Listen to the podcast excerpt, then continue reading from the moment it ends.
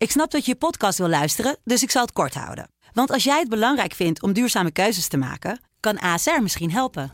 Nou hoor ik je denken, hoe dan? Nou, bijvoorbeeld bij het duurzaam herstellen van schade. Of de premies die we beleggen volgens ons duurzaam beleggingsbeleid. Dat bepaalt waar we wel en juist niet in investeren. Wil je meer weten over welke duurzame keuzes ASR maakt? Ga dan naar asr.nl slash duurzame keuzes. ASR doet het. Zo, dan kan je nu lekker naar je podcast luisteren. Ken je Eva? Mijn haar, mijn make-up, alles zit perfect. Eva is een vrouw die in het verleden niet de beste keuzes maakte als het op de mannen aankwam. Zoveel jonger.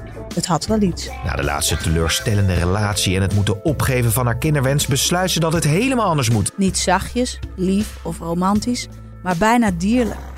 Een vaste relatie, daar is ze klaar mee. Je gaat toch geen relatie met iemand beginnen die theoretisch bijna je zoon had kunnen zijn? En dus is Eva aan het daten geslagen. Ik heb in mijn leven al veel opwindende mannen ontmoet, maar deze slaat echt alles.